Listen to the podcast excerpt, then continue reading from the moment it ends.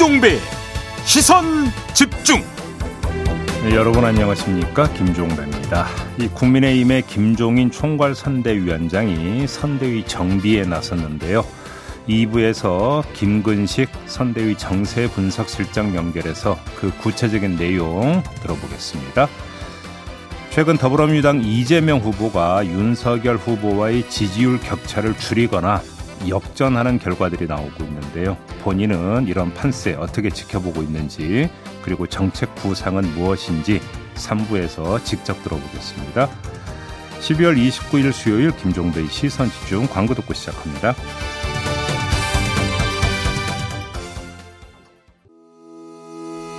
시선 집중은 촌철님들의 다양한 목소리를 기다립니다. 짧은 건 50원, 긴 건 100원인 문자 메시지 샵 8001번, 스마트 라디오 미니와 유튜브 라이브로도 시선 집중과 함께 하실 수 있습니다.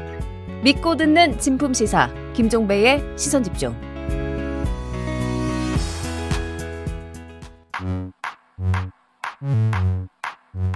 뉴욕에 뉴욕 타임즈가 있다면 시선 집중에는 JB타임즈가 있다 촌철살인 뉴스 총정리 JB타임즈 네, 더 막내 작가와 함께 시선 집중의 문을 열겠습니다. 어서 오세요.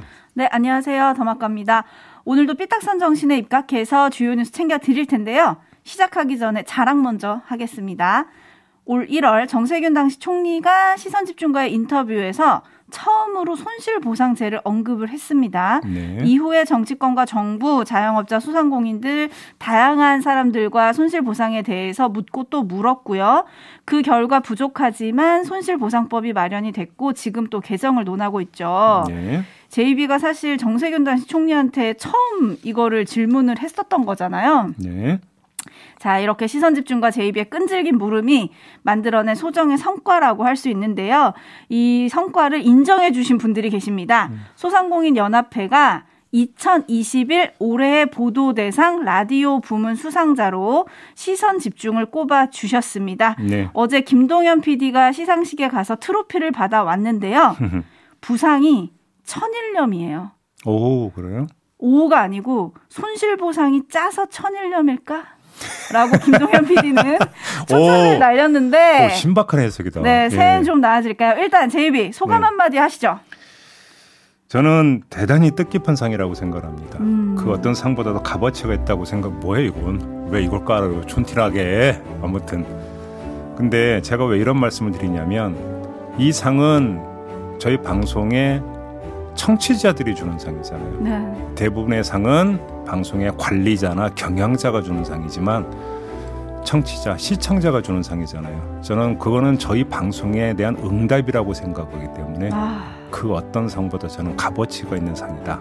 라고 생각을 하고요. 거기서 자부심을 느끼고 또 한편으로는 책임감도 느낍니다. 왜 책임감을 느끼냐면 미완이기 때문이죠. 네. 아직도 손실 보상제에 대해서는 이런저런 이야기가 많이 나오고 있지 않습니까? 어제 소상공인 자영업자들이 총리 만나가지고 또다시 소급 적용을 요구를 했거든요. 아, 네. 아직은 응답이 없지 않습니까? 이럴 때는 물귀신이 필요합니다. 네. 계속 물귀신 정신으로 계속 물고 늘어져야죠. 계속 하도록 하겠습니다. 네. 네, 알케미 님이 세상의 소금이라고 칭찬해 주셨어요 저희를. 네. 네, 그리고 JB가 나라를 구했다. 뭐 이런 칭찬도 지금 들어오고 있는데요. 삐딱선 정신은 물론이고요. 사회에 필요한 어젠다를 던지고 끊임없이 고민하는 시사계의 참고서 같은 방송 김종배의 시선 집중입니다. 앞으로도 계속 시선 집중해 주시고요. 네, 자랑 여기까지만 할까요? 네, 고맙습니다. 아무튼 네, 네.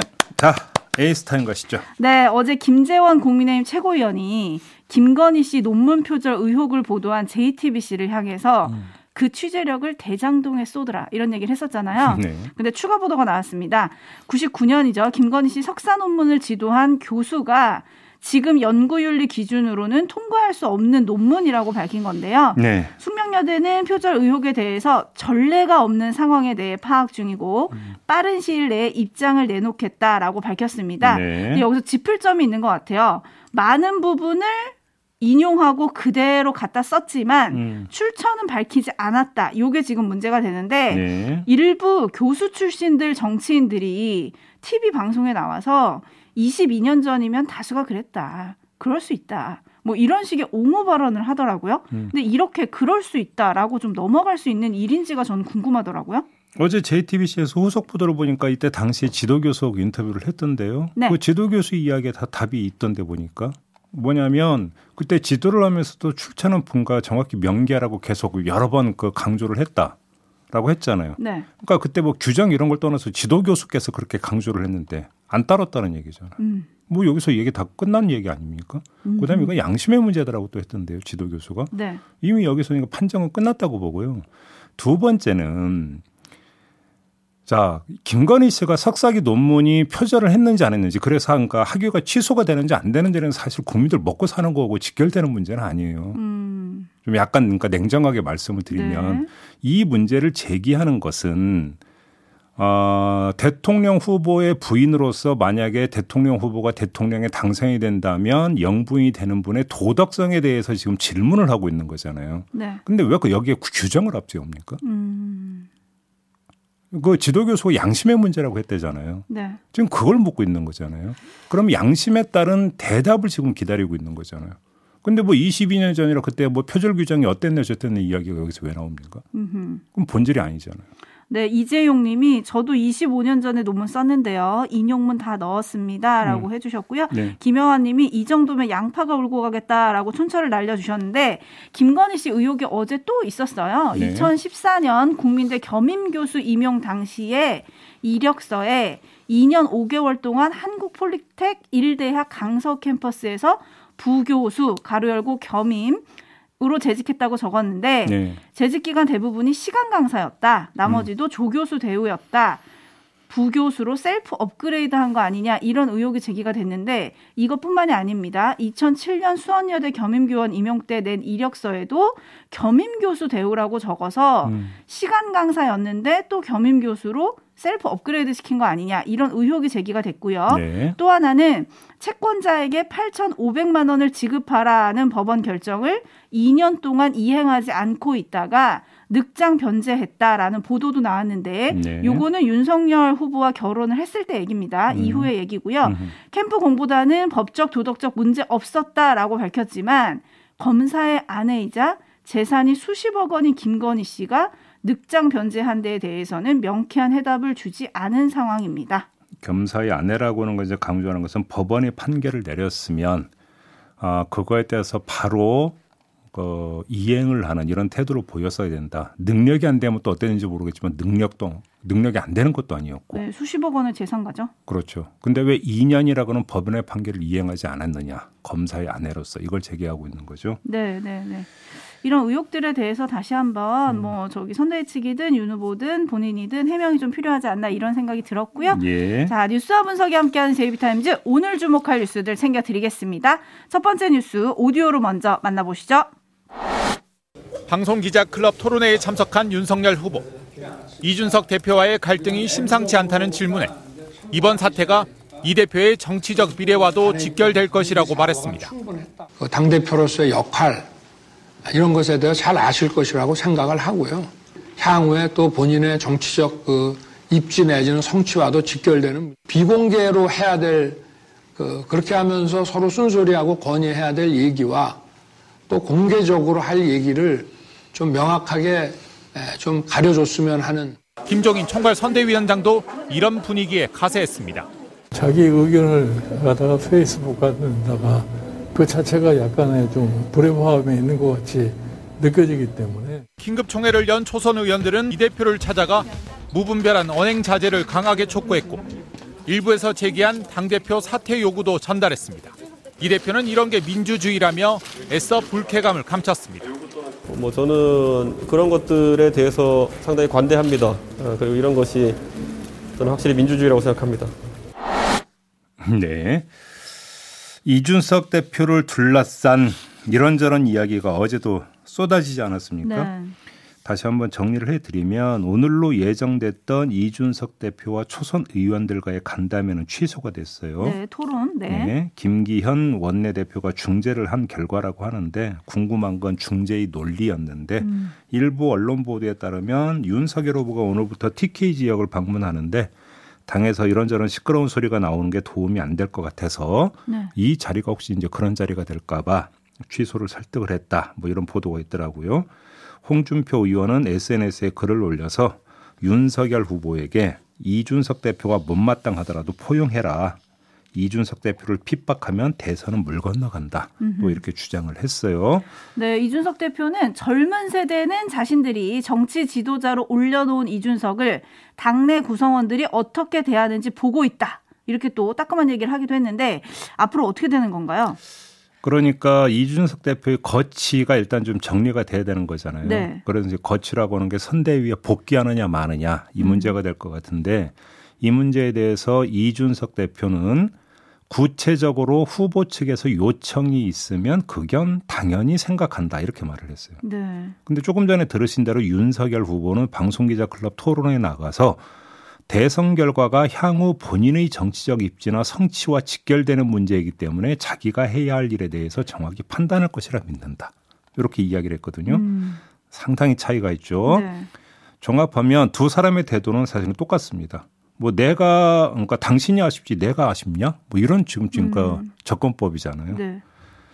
자, 이런 대치 상황이다. 그러니까 정리를 해야 될 것 같은데 이런 대치 상황에서 판을 가르는 건 결국은 시간일 겁니다. 대치를 길게 해서 이득을 볼 사람은 뭐 둘 다 아닐 것 같고요. 네, 네. 누가 더 이제 그 손해를 그러니까 더 많이 보느냐 이 문제인 것 같은데 그 점에선 윤석열 후보가 조금 더 손해를 볼 수도 있다 이런 말씀을 드릴 수가 있습니다. 왜 이렇게 말씀을 드리느냐? 이준석 대표는 하루가 멀다 하고 지금 언론 인터뷰를 하면서 이런저런 얘기를 쏟아내고 있지 않습니까? 네. 그거에 대해서 윤석열 후보는 불편한 감정을 지금 숨기지 않고 있는 거잖아요. 근데 선대위 밖에서 계속 이렇게 언론 인터뷰를 한다면 그러면 선대위 내분 사태로 포장이 돼서 계속 뉴스를 타지 않겠습니까? 그렇겠죠. 그럼 그 자체가 윤석열 후보에게는 리스크가 되는 거 아니겠습니까? 음, 네. 자, 이렇게 보면 어느 시점에 윤석열 후보가 손을 내밀지 않을까라는 그 전망을 한번 해볼 수가 있을 것 같은데요. 여기에 지금 변수가 하나가 발생을 했죠. 네. 그래서 예측하기가 어렵다라는 말씀을 드려야 될 것 같은데 그게 뭐냐면 가로세로 연구소가 이준석 대표의 성상납 의혹을 제기를 했어요. 음. 이준석 대표는 허위 사실에 의한 명예훼손이라면서 고소하겠다고 밝혔고 그러니까 또 가로세로 연구소는 할 거면 빨리 해라. 그러면서 어뭐 유흥업소 갔는지 있는지 밝혀라. 또 이렇게 또 이제 추가 공세에 나섰거든요. 네. 이 문제가 어느 정도 파장을 일으키느냐에 따라서 얘기는 또 완전히 달라질 수가 있습니다. 윤석열 후보 입장에서는 이준석 대표에게 손을 내미는 게 아니라 손절을 해야 되는 상황이 또 발생할 수도 있기 때문에 음흠. 요 추이를 함께 봐- 볼 필요가 있다. 이렇게 봐야 될 것 같습니다. 네, 7899님이 가세현 폭로 나오고 윤석열 후보에 대한 이준석 대표의 공소, 공세 시위, 수위가 약해진 것 같이 느끼는 건 저만의 타이밍인가요? 뭐 이렇게 얘기를 해주시기도 하셨고 음. 일반인님은 강용석이 국민의힘에 칼자루를 들고 있다니 점점점 이라고 해주셨고 4439님은 그런데 이준석 대표 그 검찰 자료는 대체 어디서 나온 걸까요? 민주당? 아니면은 검찰 자료니까 윤 후보? 이렇게 해주셨는데 어쨌든 지금 변수로 꼽아주신 내용 관련이면 네. 조금 더 서- 손해를 보는 쪽이 이준석 대표가 되는 거 아닌가요? 그러니까 그게 이 두 가지가 지금 얽혀 있는 거죠. 이준석 대표의 언론 인터뷰는 윤석열 후보에게 리스크인데 네. 가세연의 폭로는 이준석 대표에게 치명타가 될 수가 있는 거기 때문에 그렇죠. 물고 물리고 있다. 이렇게 봐야 되는 거죠. 원을 그리면서 음흠. 어디서 먼저 끊느냐 이게 문제인 거죠. 여기서 이제 많은 분들이 소환하는 게 울산에서 함께 나눠 마신 술과 그리고 다음날 입었던 빨간 포, 그 커플티인데요.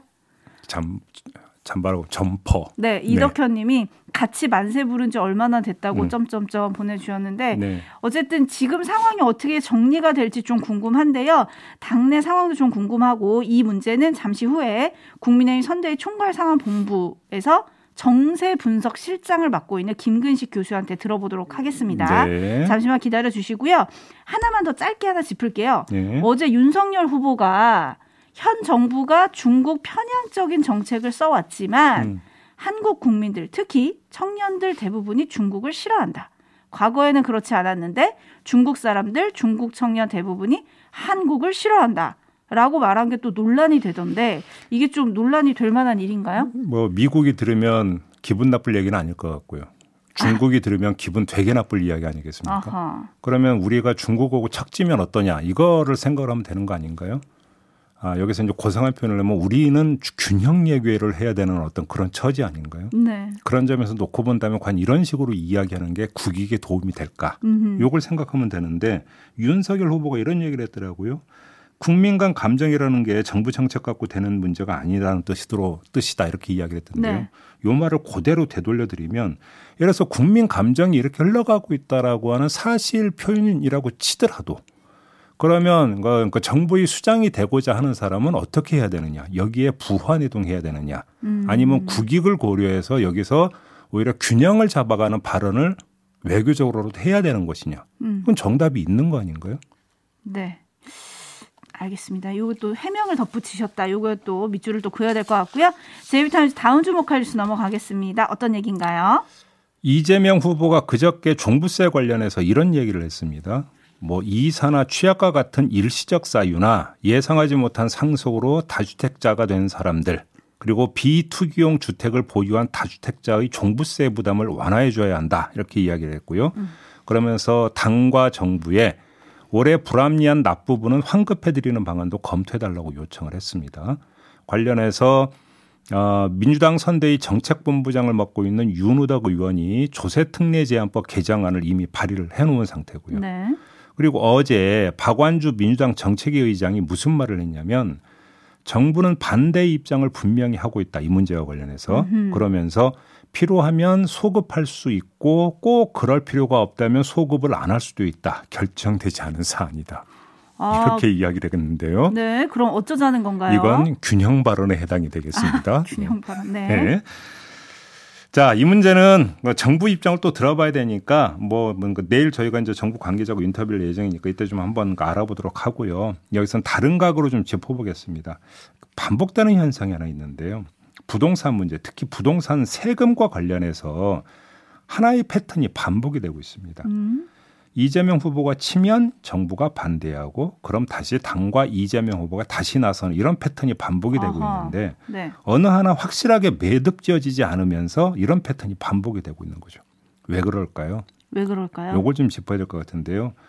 그 이유는 얼마 전 박영선 전 중소벤처기업부 장관과 저희가 인터뷰를 하지 않았습니까? 네. 이때 박영선 전 장관이 했던 말에 답이 있는 것 같습니다. 어허. 수도권, 특히 서울의 표심은 부동산에 달려 있고 문재인 정부의 부동산 정책 방향은 맞지만 속도가 너무 빨랐다. 이렇게 평가했던 거 기억하시죠? 네, 네. 그러니까 박영선 전 장관의 말을 끌어와서 분석을 하면 이재명 후보의 부동산 행보는 한마디로 아, 지속적으로 수도권 유권자에게 발신을 하고 있는 것이다. 신호를 보내고 있는 것이다. 이렇게 해석을 해야 될 것 같은데 지금 당장은 몰라도 내가 대통령이 되면 이렇게 바뀝니다라고 끊임없이 신호를 지금 내보내고 있는 것이고요. 이런 발신 효과가 표로 메아리 치지 않겠느냐 이렇게 기대를 하고 있는 것 같습니다. 그러니까 이재명 후보의 이런 발신 정치가 시장에 바로 영향을 미치면 이건 도 아니면 모의 게임으로 흘러가 버릴 수가 있어요. 네. 왜 그러냐면 시장에서 바로 반응하는데 그게 부정적인 현상으로 나타나 버린다면 어떻게 되겠습니까? 불쏘시개가 되어버리는 거 아니겠습니까? 그렇겠죠. 그러면서 성급하고 섣불렀다 이런 지적이 나올 수가 있, 있을 수가 있으니까요. 네. 최악의 경우를 놓고 본다면 그런데 그럼 지금 시장 상황은 어떠냐? 거래량이 급감하고 있고 가격이 하향 추세를 보이고 있다. 이런 지적이 많이 나오고 있지 않습니까? 네. 일반적 분석인데 이런 시장 상황에서는 발신 정치가 불쏘시개가 되는 위험성도 별로 없다. 음. 그래서 부담 없이 치고 빠지기식의 발신 정치를 계속하고 있는 거 아니냐.